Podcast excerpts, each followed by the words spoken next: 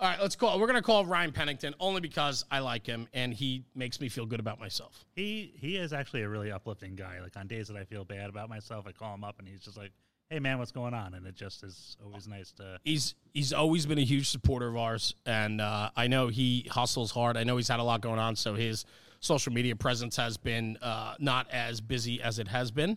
Uh, but I think he's ready to turn that back around. So let's call him real quick, see if he has the answer. This is fun. We should start doing prank calls too, like call firehouses and stuff. Yankers of That'd be fun. National Fire Radio, West Virginia. And how can I help you? Uh, this is Jeremy with National Fire Radio. and Rob, you're live on the air. Live, live is a load. I don't know how else to say it. You're on a recorded line. I guess I should be like the IRS or like your credit card company or somebody like that. One of the new you're- eighty-seven thousand agents. Uh, Mr. Pennington, I want you to know that you're now on a recorded line, and anything you say can and will be used against you in further communications. So you are being recorded. What are you doing? How is everything? Uh, everything's great here. I actually have a day off from being pappy, so I got my hair cut, and that's about it, really. Don't really have any plans to do nothing today. Well, that's good. I mean, I know you're like a full time grandpa on top of, uh, you know, uh, being a firefighter as well. Captain now, is it? The captain, baby. Jeez. Captain, engine eight. Clock is ticking on Captain you. of Engine Eight. Yeah. So, four wha- years, five, four years, five months left. That's it. And okay, you're one of those guys, huh? Countdown to the day, to the hour. You know, Jer- Jeremy, you and I have so many irons in the fire that we've spoken at nauseum about the afterlife, about how we can give back at a grander area. I mean, it, the the primary focus is always on Engine 8, by Charleston Fire Department, but it's like I have so much more to give at, a- at a bigger level, and by freeing up, not having to go to shift work, just gives more chances to do that. Really. I get it. I mean, I, I totally get it. You know, um, there is a life after the firehouse. I don't think it's often talked about enough. Yeah, yeah, it is, and and we're setting ourselves up, and and we we we start following Dave Ramsey and start. It- It's it's funny that we spend our whole life climbing up the ladder, and, and the only person I've ever really heard about talking climbing down is Chief Gasway. But it's like I'm coming down the ladder. I mean, I still want to take the promotional test, and maybe go for BC. Lord help the department if that helps happens. But it's like I'm starting to prepare for the afterlife. I mean, not not after fire, but just after having to go to shifts every third day. I get it. So, I mean, I'll, I'll, I'll still be a volley here in Institute. I'll still help my communities that way. But but man, there's some other there's some other things out there, you know. I I totally understand. So what's next for you then? Outside of that, what's what about the immediate? What about the jump seat views? The jump seat nation. So uh, it's kind of funny. So it's you and I talk about this at nauseam. Well, the nation's coming back. The podcast is coming back. Yes. I think what I'm going to do is do is I'm going to relaunch it from episode number one. I like it. Uh, I, I- I don't know if it'll be the same name. I don't know if it'll be the same genre.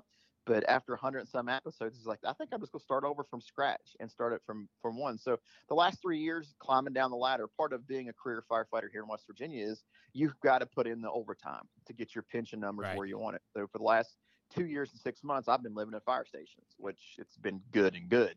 I mean, it's more fires, more chances to go to fires, but it's kind of taken away from the side hustles. Uh, Talk about that travel. for a second, Ryan, because I think that's one thing people don't really understand. There's a balance, especially when I've been working a lot of overtime myself.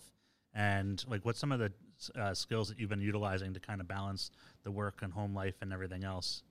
I, I tell you, it's it's it comes with a supportive spouse. So when COVID happened, so I, I remember like it was yesterday. Rob is I was in Baton Rouge, Louisiana, and the the whole world was shutting down. I was down at the Lyft conference, and I actually let cut my class short so I could get home before the airline shut down. And then it was like we came home, and it's like the chief needs you for this. Uh, they need you for that. We need a vaccine clinic. We need that. And I'm like, you know, I mean, I hate to be optimistic about this, but this is going to be a lot of overtime. And Heather and I came to the conclusions like, listen, there's no better time to crank out three pension years than right now. So I signed up for vaccine clinics. We were going around and giving shots. And then everybody started coming down with COVID. Back then, it was like what a 14 day, 21 day mandatory vacation. So then they had overtime spots to fill.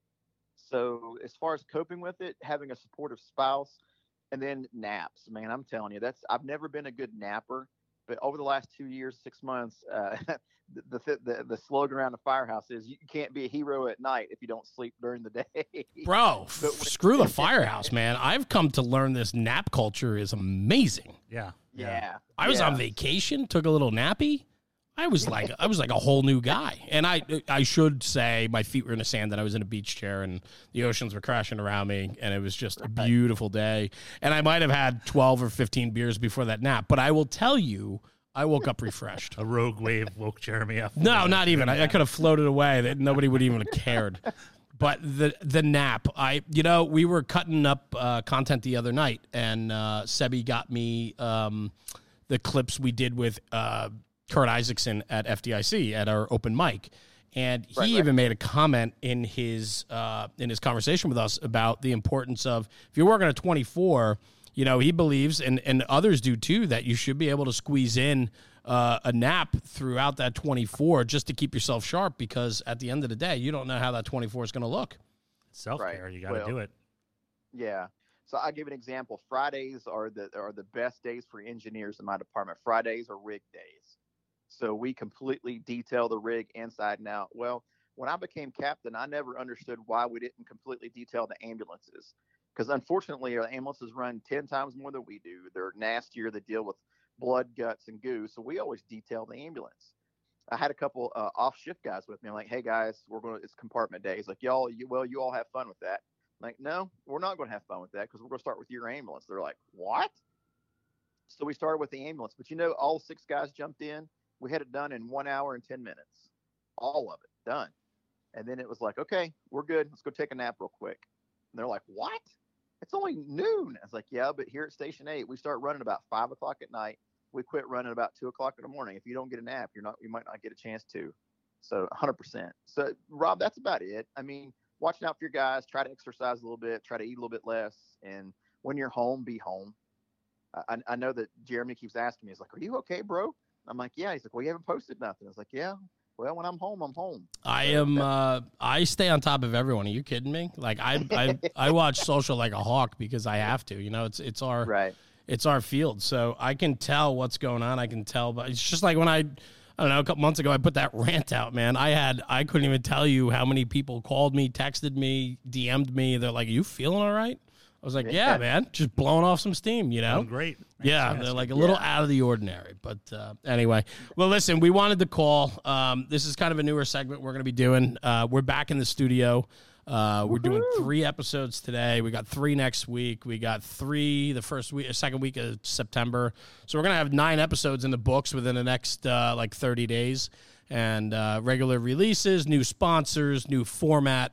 Uh, and one of the one of the new segments is going to be very much this. We're going to be calling people. Uh, today we put out a little uh, clip on Instagram and saying, "Hey, Instagram, give us DM us your number and your name and uh, and a question, man. We'd love to give you a call." So we're gonna go call some other people that we'd rather hear from and uh, and not talk to you anymore. So listen, man, I wish you the best, and I'll talk to you in four years, two days, and seven hours when you retire, and uh, we'll get together and tip one, man. Proud of you. Keep up the good work. Hey, you guys keep doing the good work. That Jeff Cool interview was off. the Aw, rails. thank you, brother. Thank you. gut wrenching, awesome. So It hey, was. And uh, and I'll tell you, man, our our crew, Sebi, did an amazing job on the production value of that and editing. And um, Jeff was an absolute gentleman. And for him to relive those stories every time he tells that story uh, is not easy for him. It takes a lot out of him. Uh, and his belief in the Joey D Foundation and raising money um, and giving it back to our own and, and protecting our own is really what that mission's all about. So he's doing incredible stuff. And frankly, Rob and I are just stewards of the message, man. And that's what it's supposed to be about. So, yeah, thank you for that, though. I appreciate that. We're very proud of that content. Yeah. Hey, long live the she shed. I'm glad it's back. Hell yeah, brother. You were there at the start. So we appreciate you. Oh, this she All right, said. guys. Good All right, luck pal. with Have a good one, Ryan. endeavors. We'll see you soon. All right, later. Right, that was Ryan Pennington. Phone lines are open, everybody. Phone lines are open. But uh, let's see here. We're going to take a quick break. We'll come back in just a minute. And uh, thanks for tuning in. National Fire Radio.